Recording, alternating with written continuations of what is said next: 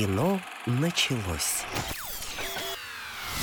Здравствуйте, дорогие друзья. Это передача «Кино началось». Кинокритик Вера Аленушкина. Вера, привет. И кинокритик Роман Григорьев. Всем привет. Ой, привет, Роман Григорьев. Здравствуйте, дорогие друзья. Мы сегодня рассказываем... Ну, Вера, во-первых, у нас посол значит, э, на ММКФ э, Ага. от э, всех Московский СМИ, международного только фестиваля, возможно. если да, только не Московский знаю, да. международный кинофестиваль, который в этом году идет уже практически красивая цифра, 45. 45 юбилейный, да. Да, ну вот, соответственно, фильмов, я даже не знаю, а штук, наверное, 200-300 в, в 200, этом бо- году. больше 200, 200, да? да.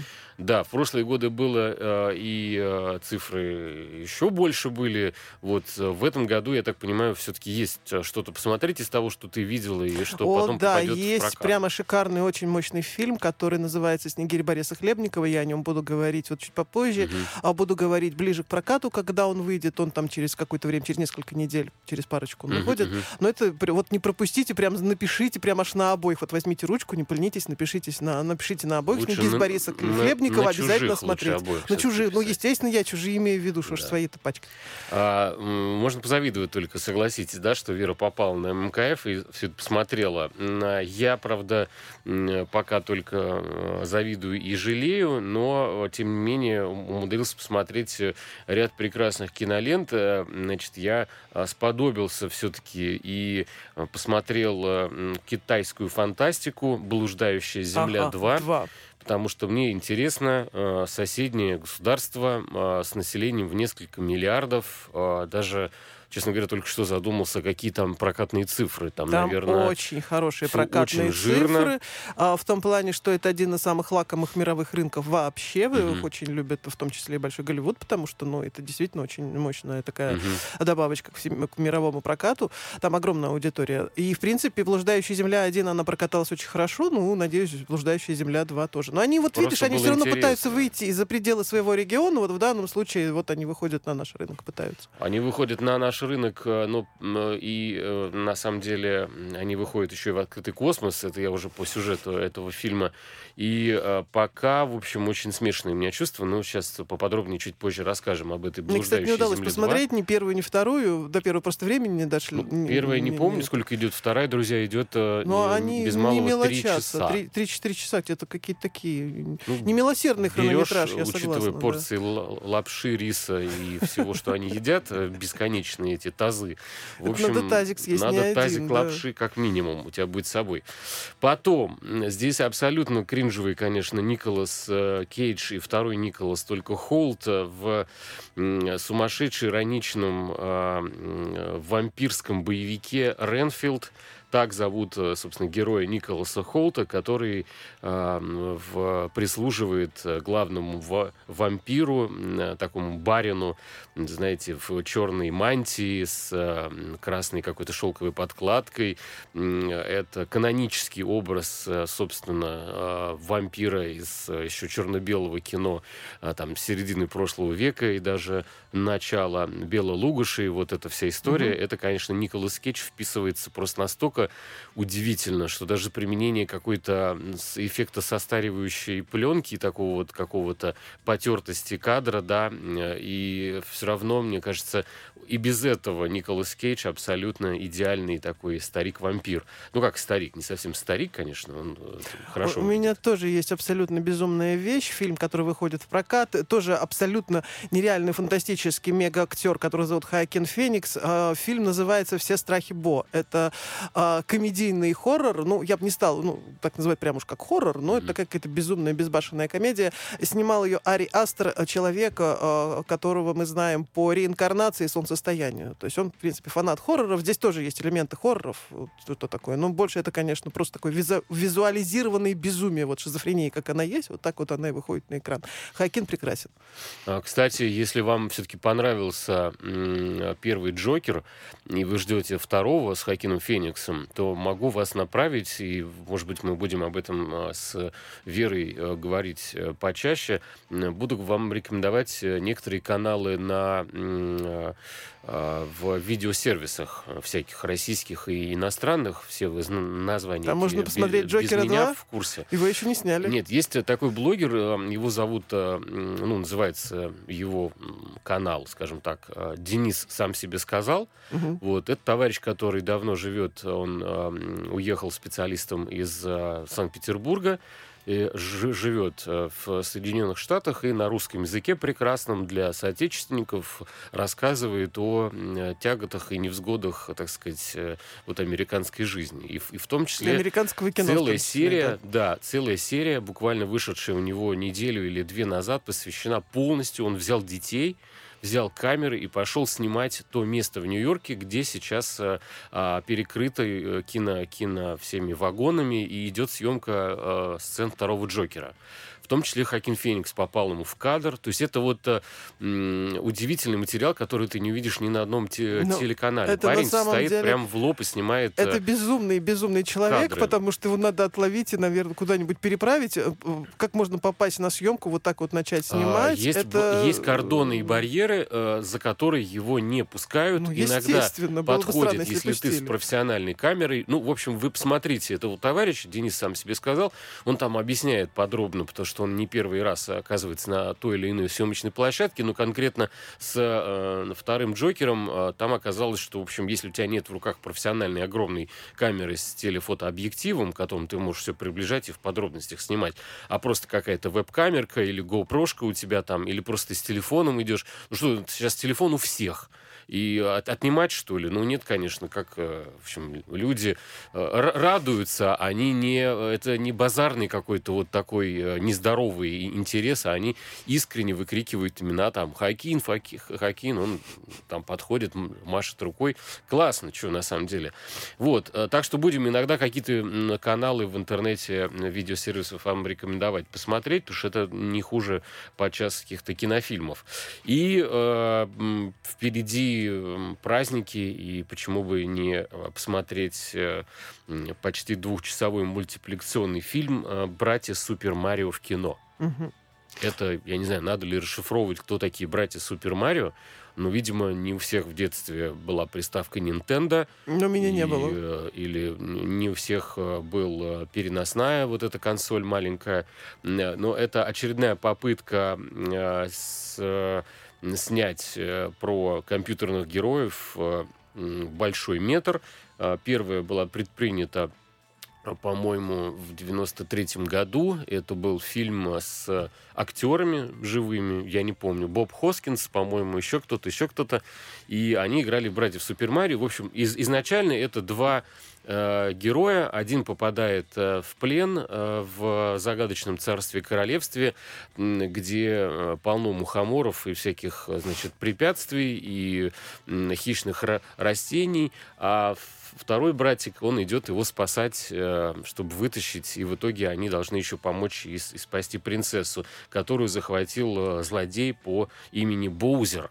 О, Господи, какие да. страсти. Это, на самом деле, консольная игрушка, э, типичная 2D, такая проекция с, э, сбоку, где у тебя герой из левой части экрана идет в правую часть, и нужно успевать э, нажимать кнопки, чтобы он перепрыгнул препятствия, грибы, выбил башкой э, значит, в определенных зонах там, игрового поля какие-то сверхбонусы, приобрел какую-то суперсилу. И, в общем, кто бы мог, подумать, что тогда, в начале 90-х, э, эм, вот эта история про, про сантехника Марио, итальянского иммигранта, который живет где-то в Нью-Йорке, да, обретет такую популярность, что спустя столько-столько лет э, будет ее экранизация в виде такой вот шикарной компьютерной графики. А, правда, отзывы на Rotten Tomatoes и на других ресурсах неоднозначные у этого мультфильма, потому что э, очень странная получается аудитория. Технически, визуально а, мультик э, решен в современной э, какой-то манере. А, то есть это такая яркая, сочная, красочная картинка.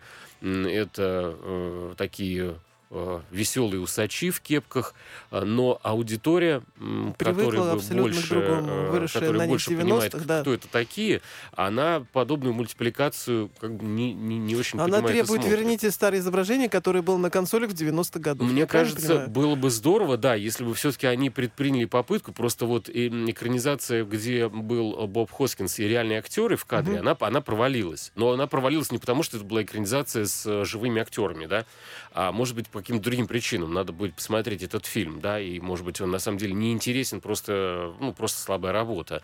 И здесь-то, мне кажется, я уже размечтался, и вот кого бы, кто бы мог быть этим, этим э, Супер Марио? Ну, наверное, если бы вот Дэнни Девито был э, также молод и весел, э, может быть, то же самое касается возраста и Джо Пеши. Может быть, сейчас бы это мог быть, э, ну, кого? Давай, Вера, накидаем нашим Ну, я, честно говоря, не сильно разбираюсь Супер Марио, потому что у меня не было никаких... Джона Хилл, мне кажется. Ну, вот, Джона вот. Хилл прекрасный актер, я не очень понимаю, ему а какие- поднабрать свет. кто такие эти Марио, потому что на самом деле у меня не было в детстве никаких консолей, я в детство... комбинезонах, в красном комбинезоне человек в кепке аэродроме с огромными Ни о армянскими чем усами. мне не говорит, абсолютно ни, о- ни- абсолютно ни о чем мне не говорит. Я все детство провела со спицами в руках, вяз- а, вязала носочки и всякие варежки, поэтому я как бы классическая барышня. Я буду топить за классическое кино, например, за подростковое фэнтези «Волшебная флейта». Это история о милом мальчике лет 14-15, который собирается стать оперным певцом и вот, значит, э, наш фильм. случайно попадает в сказку. Нет, это германский фильм. А, много музыки классической, в том числе и Моцарта. Если кто-то не знает, что такое волшебная флейта, волшебная флейта — это одна из классических опер м, Моцарта. Простите, я предупреждала, что я кисейная барышня.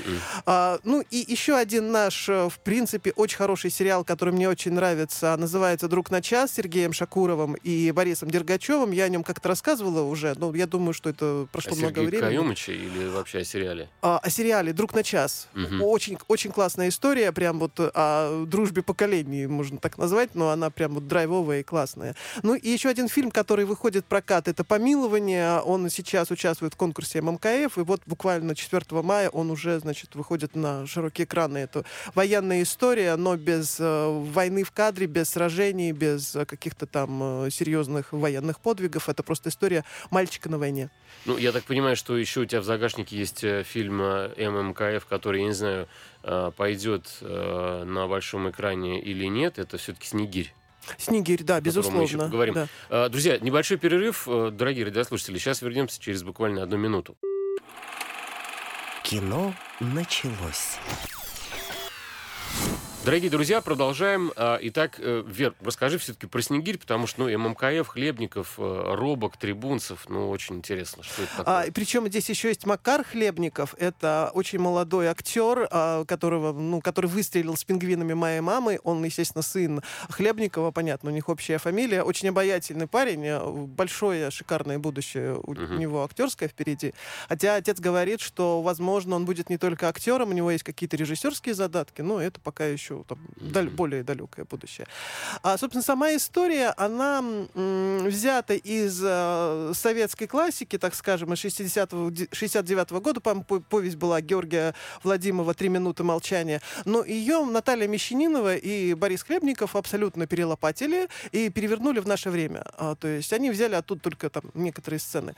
А, и это история двух салак, двух мальчиков, которые отучились один год а, в, ну, look по-моему, в каком-то морском училище, Мгм. да, ну, то есть они учились на, на, Мгм. на моряков один год, и их в качестве практики отправили на рыболовецкое судно, значит, осваивать новую для них профессию. Судно, ну, они, видимо, мечтали о чем-то прекрасном, о каких-то лайнерах, как они будут бороздить моря и океаны вот на шикарных таких кораблях, да. Мгм. А вмес- вместо этого они получили а, команду таких а, матерых пропоиц, рыбаков, которые на старой-старой разбитой посудине под названием Снегирь выходят в море, да. А, и, в принципе, они там не очень-то нужны, потому что матросы вынуждены а, отвлекаться от своих дел для того, чтобы этих салаг чему-то научить. А, са- ну, в общем, тут еще и разница поколений, потому что они там, ну, на своем языке говорят, те на этом. А, старики, опытные морские волки их троллят, издеваются над ними, как Они хотят. да. наливают им что-то. А, в том числе и наливают, да. А, причем сол- солдаты. Моряки а, наливают иногда еще сами себе. Например, герой Трибунцева а, такой, м, знаете, великовозрастный пацан э, 45 плюс, да, Мгм. который gangsta style вот, вот он до сих пор, вот он как вот был, вот gangsta style в своем там младенчестве, да, в свои 14 лет, он так вот на этом где-то приблизительно уровне развития остался, он э, делает какой-то адский коктейль с разными веществами, ну, алкогольными, да, который поджигает и запускает туда каких-то маль... то ли угли... маленьких живых угрей, то ли мальков, ну вот, и, и выпивает все это. Причем вот этот вот бешеный коктейль он делает... Как, как текила со змеей, вот эти Вот да-да-да, маленькие-маленькие такие червячки, это абсолютно реальный кадр, то есть это не как компьютерная графика, трибунцев, а, как говорит режиссер, не как будто, он реально вот огромнейшую такое, огромнейшая пивная пинта, да, с вот этими э, плавающими там горящими червячками, угу. вот он, он это в живом режиме, прямо перед камерой, он это выпивает. Был два дубля. Как мне сказали, что он вот именно вот, вот, вот это делал. То есть, ну, респект ему, да.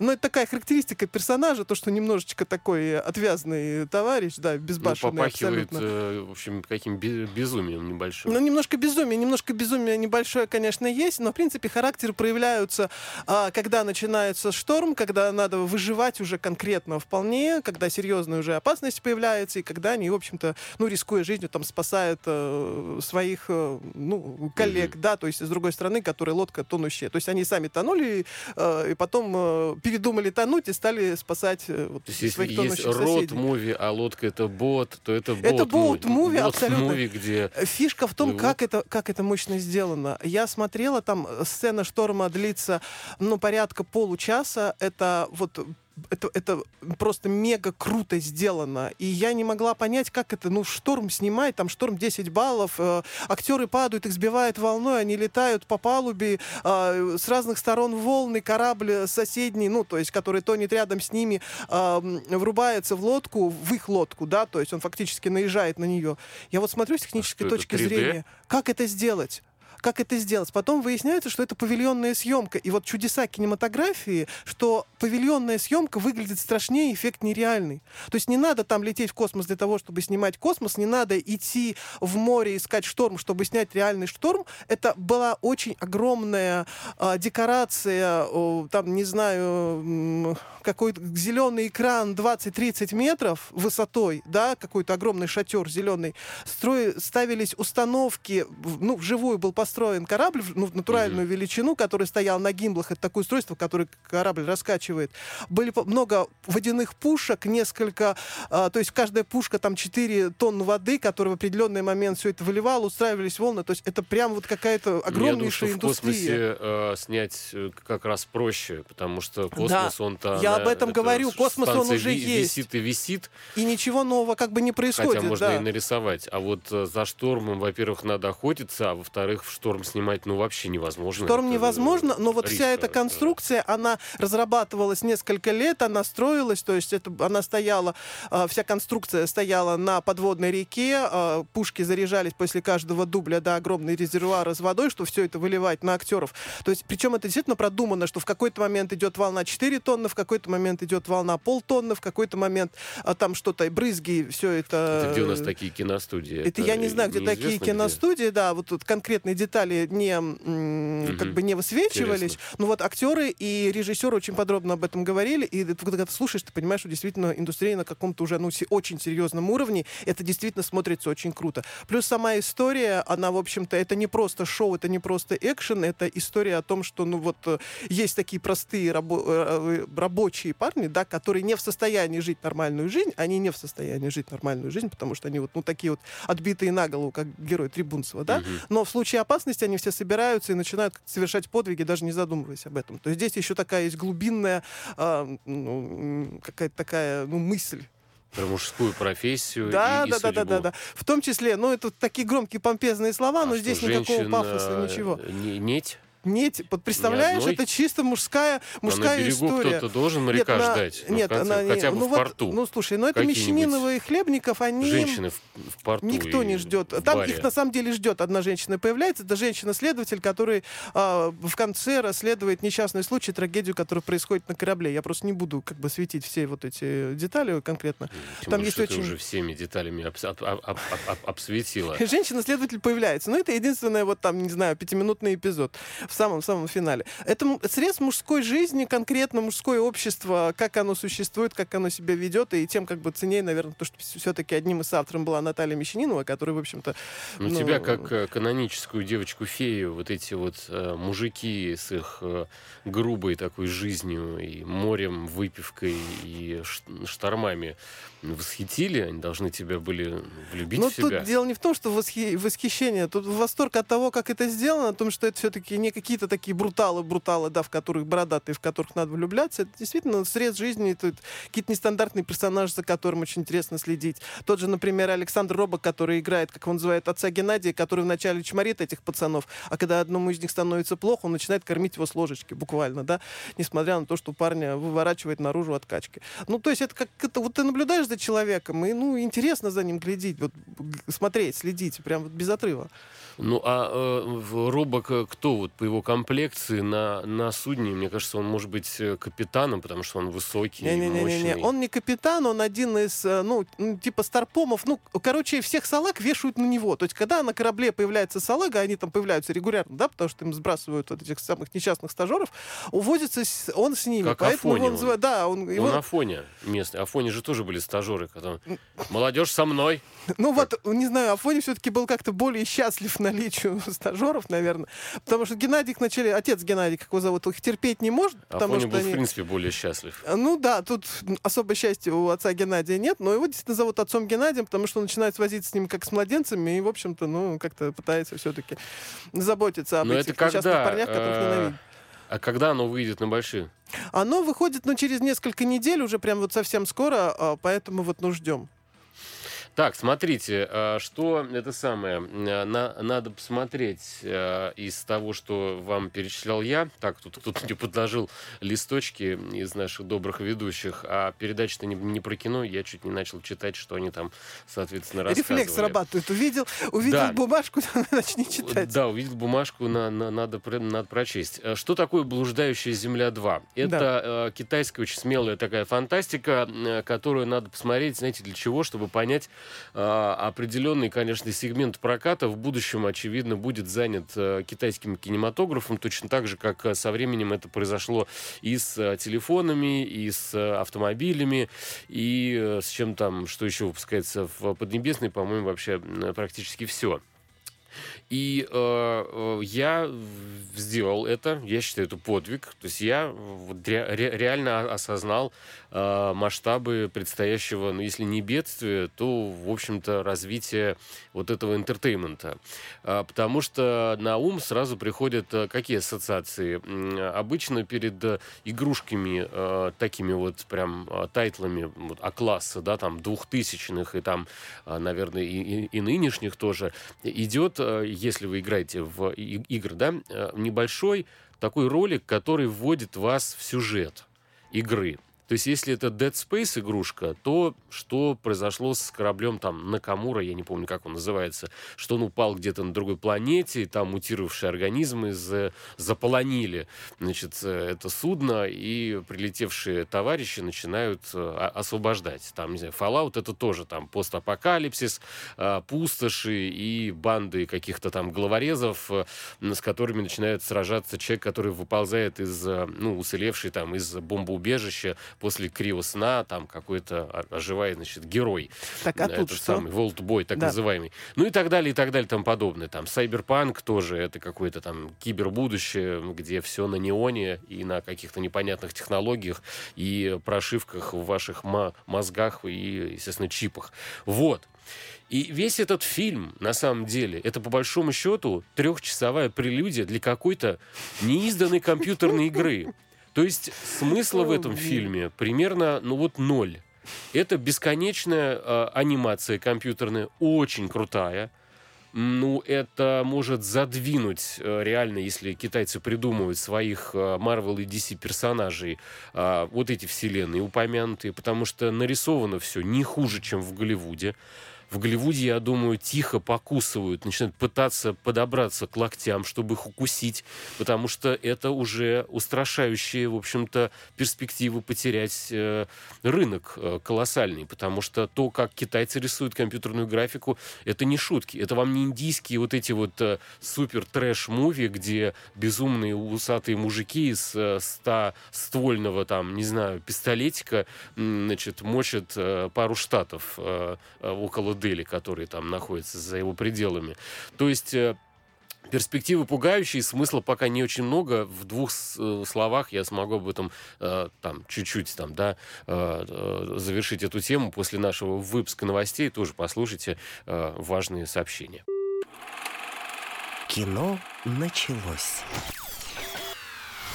Продолжаем, друзья, рассказывать о кино, которое мы посмотрели с э, Верой Аленушкиной. Ну, ей вот повезло побольше.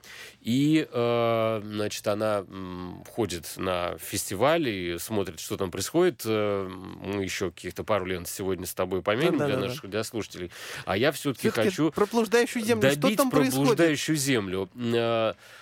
Э, должно через сто лет буквально, в общем, все ошибались, ученые ошибались, буквально через сто лет э, э, Солнце увеличится э, в диаметре настолько, что пожрет э, на своем пути не только Меркурий и Венеру, но еще и нашу с вами э, матушку планету, которую станет жарко. силами ученых э, всемирного такого, в общем, какой-то консилиум всяких докторов и инженеров э, пришел к выводу, что надо э, мать так сказать, Землю спасать.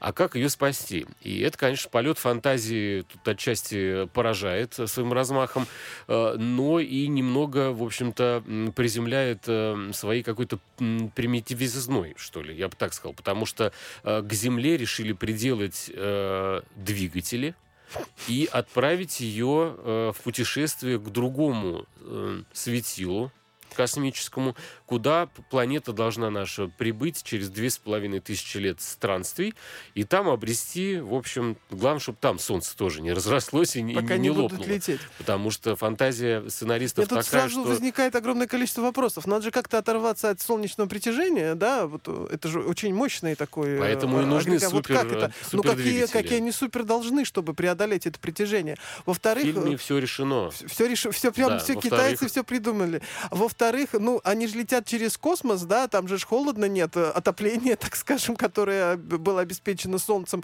А тоже надо какие-то обогреватели, что ли, вокруг Земли строить. А мы же летим через пустоту, а через холод. Как, как вообще?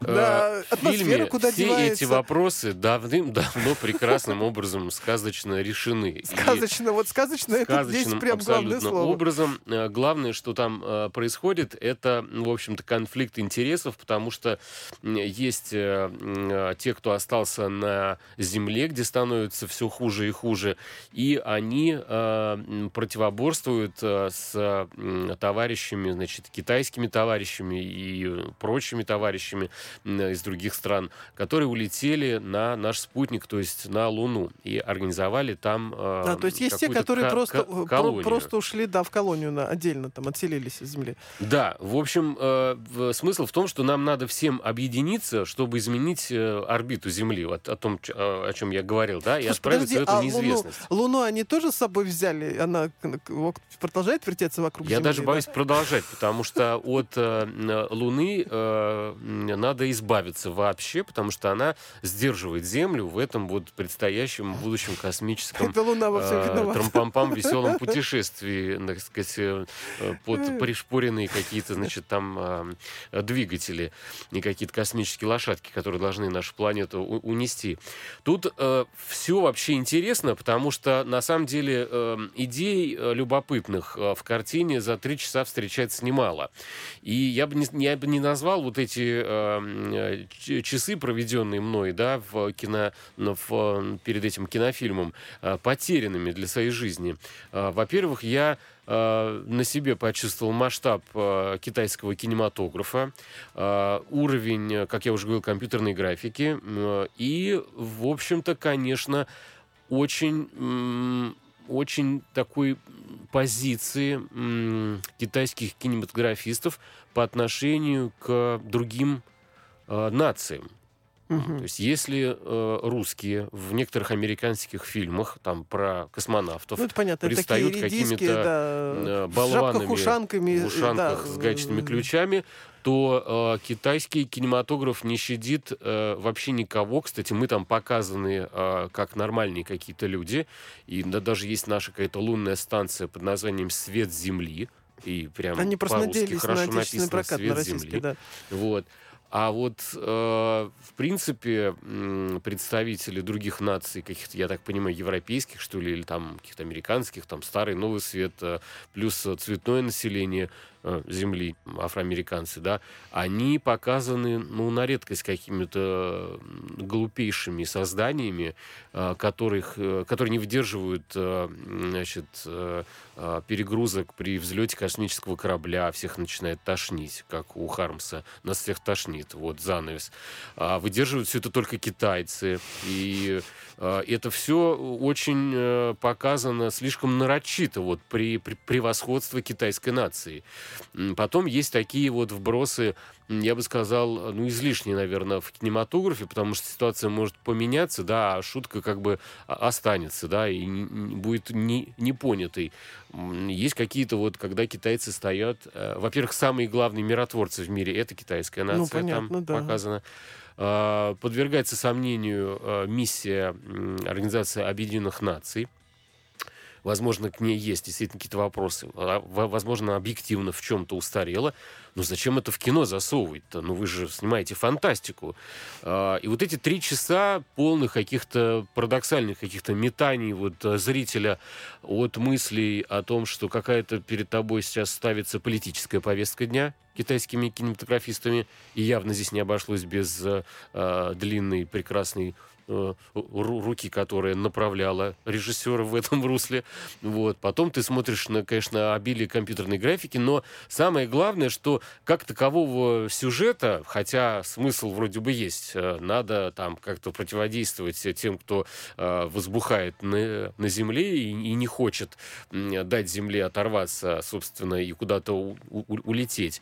И надо не, не противиться здравому, мыслу, э, здравому смыслу, который в данном кинофильме несет только китайская сторона. Все. И это, я хочу сказать, если они хотят завоевать мировой прокат, на этом вы, ребята, не заработаете. Потому что любой француз, там, не знаю, русский, там, не знаю, там, кто, э, кореец, выйдет из, кин- из кинотеатра, потому что это, в общем, ну, прям вот прямую на навязывание какое-то идеологическое. Кино, мне кажется, все-таки для другого. Ну, я согласна с тобой, да, меня тоже раздражают такие штуки. Но мне все-таки интересно, нет, идея-то, конечно, чумовая, но сколько надо там продумать, как простроить этот сюжет для того, чтобы я вот прям сижу и думаю оторваться от Земли, чтобы это как-то оправдать, вот, точнее, от Солнца, а как это все это оправдать, и планета летящая куда-то вдаль. В принципе, это красивый образ, но тут, в принципе, огромная фантазия, зачем а, скатываться вот в политическую что Земля тему, такой непонятно. ковчег, я Да. согласен. И в этом идея есть какой-то Это и посыл. образ красивый, тут и сюжет можно понастроить, если уж Ноев вы такой, действительно, да. да. А, но зачем скатываться именно в политическую, в политические Но какие-то в этом ковчеге каждому китайцу по паре, а всем остальным там, там, места, там места другим тварям нет, только, только китайским товарищам. Ну и э, давай ты что-то расскажешь, потому что я сейчас захлебнусь от э, восторгов э, по поводу Ренфилда про Ну, давай я немножко позахлебываюсь восторгами. У меня тоже есть хороший фильм. А, очень странный, но очень такой притягательный. На самом деле он очень неоднозначный, очень неровный. Но вот смотреть, мне кажется, надо однозначно, особенно если вы фанат Хайкина Феникса. Ну и если вам нравится Ари Астер со своими хоррорами «Солнцестояние» и «Реинкарнация». А, новый фильм его называется «Все страхи Бо». Он говорит, что это, ну, что-то вроде автобиографии, точнее, я бы сказал, все-таки что-то вроде исповеди такой закамуфлированной, а, когда, цитирую прямо само- самого а, Ари Астера, что я хотел, чтобы зрители а, два часа ковырялись в моих кишках, и их при этом не тошнило. То есть он действительно как бы а, рассказывает о всех своих страхах, которые преследовали всю жизнь, всю его юность, и эти страхи он передает Бо. Бо — это немножко такой гротесковый персонаж, такой недотепа лет 45+, а, который очень любит собственную маменьку. Маменька тоже любит его, но Бо такой, так скажем, не какой-то не, не, не храбрец, да, а, потому что когда возникает проблема, что надо выйти из дома и поехать к этой маменьке, а маменька живет в другом городе, он не знает, как это сделать, потому что это же очень страшно. Ведь если ты выйдешь из дома, в дом залезут бомжи.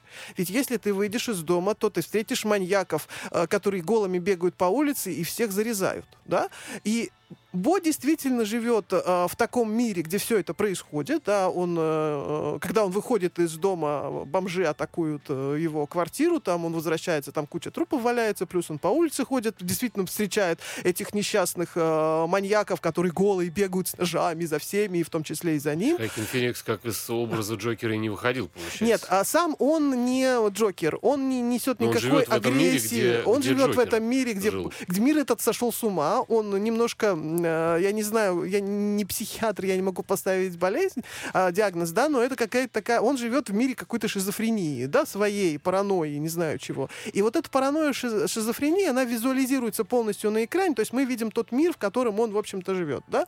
Его действительно сбивает машину, он оказывается в каком-то счастливом раю, да, где, тем не менее, за ним тоже охотятся, его тоже постоянно пытаются убить. Он боится завести отношения, потому что маменька ему с детства внушала, что, э, я даже не знаю, как это так цивилизованно сказать, а, то, что Ну, а, я в тебя верю. отец, есть такая болезнь мужская, редкая очень, которая передается вот по мужской линии, которая от отца передалась самому, собственно, Бо.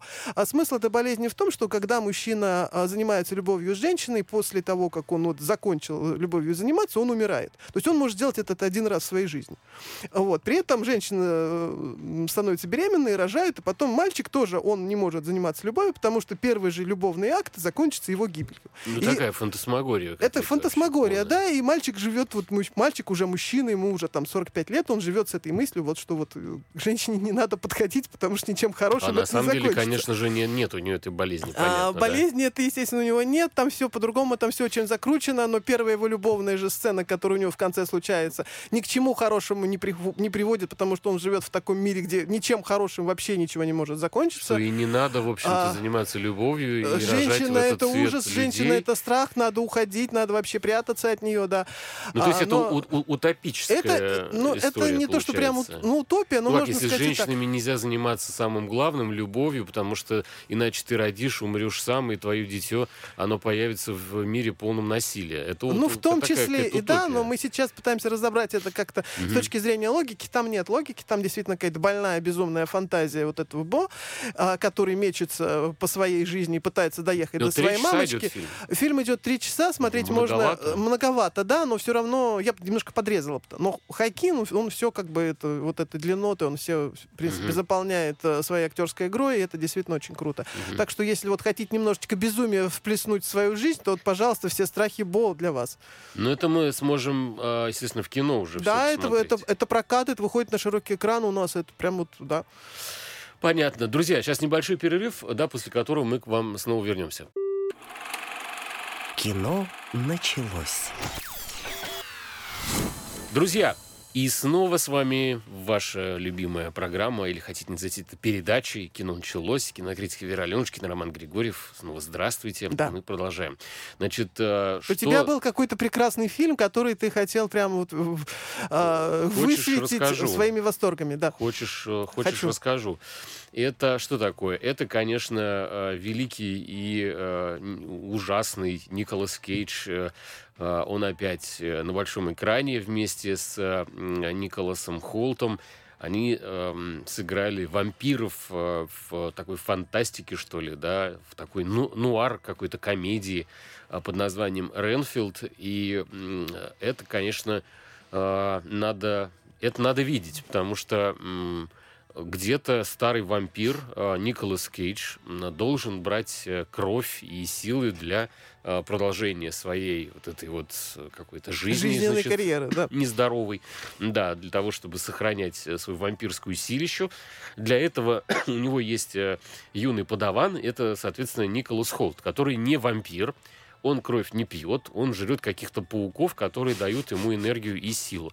Ну, то есть питается буквально вот в прямом переносном смысле, да. И, но э, его властелин, э, властелин ну, кровей. Э, а властелин его не групп, кушает, да? Он... Э, властелину он его не кушает, потому что э, он ему нужен как, как, собственно, э, его, ну, как бы... Как снабженец. Как, как такой, да, э, как это называется, х, Поставщик, поставщик крови, да. Какой-то. Соответственно, при этом кровь должна быть э, каких-то... Юных дев монашинок, да, каких-то, значит, школьников. То есть он просит его найти, какой-нибудь школьный автобус ему привезти. Или какую-то юную. И, и прямо он очень, очень трагично и комично Николас Кейдж с этими зубами мелкими, вампирскими в этой мантии.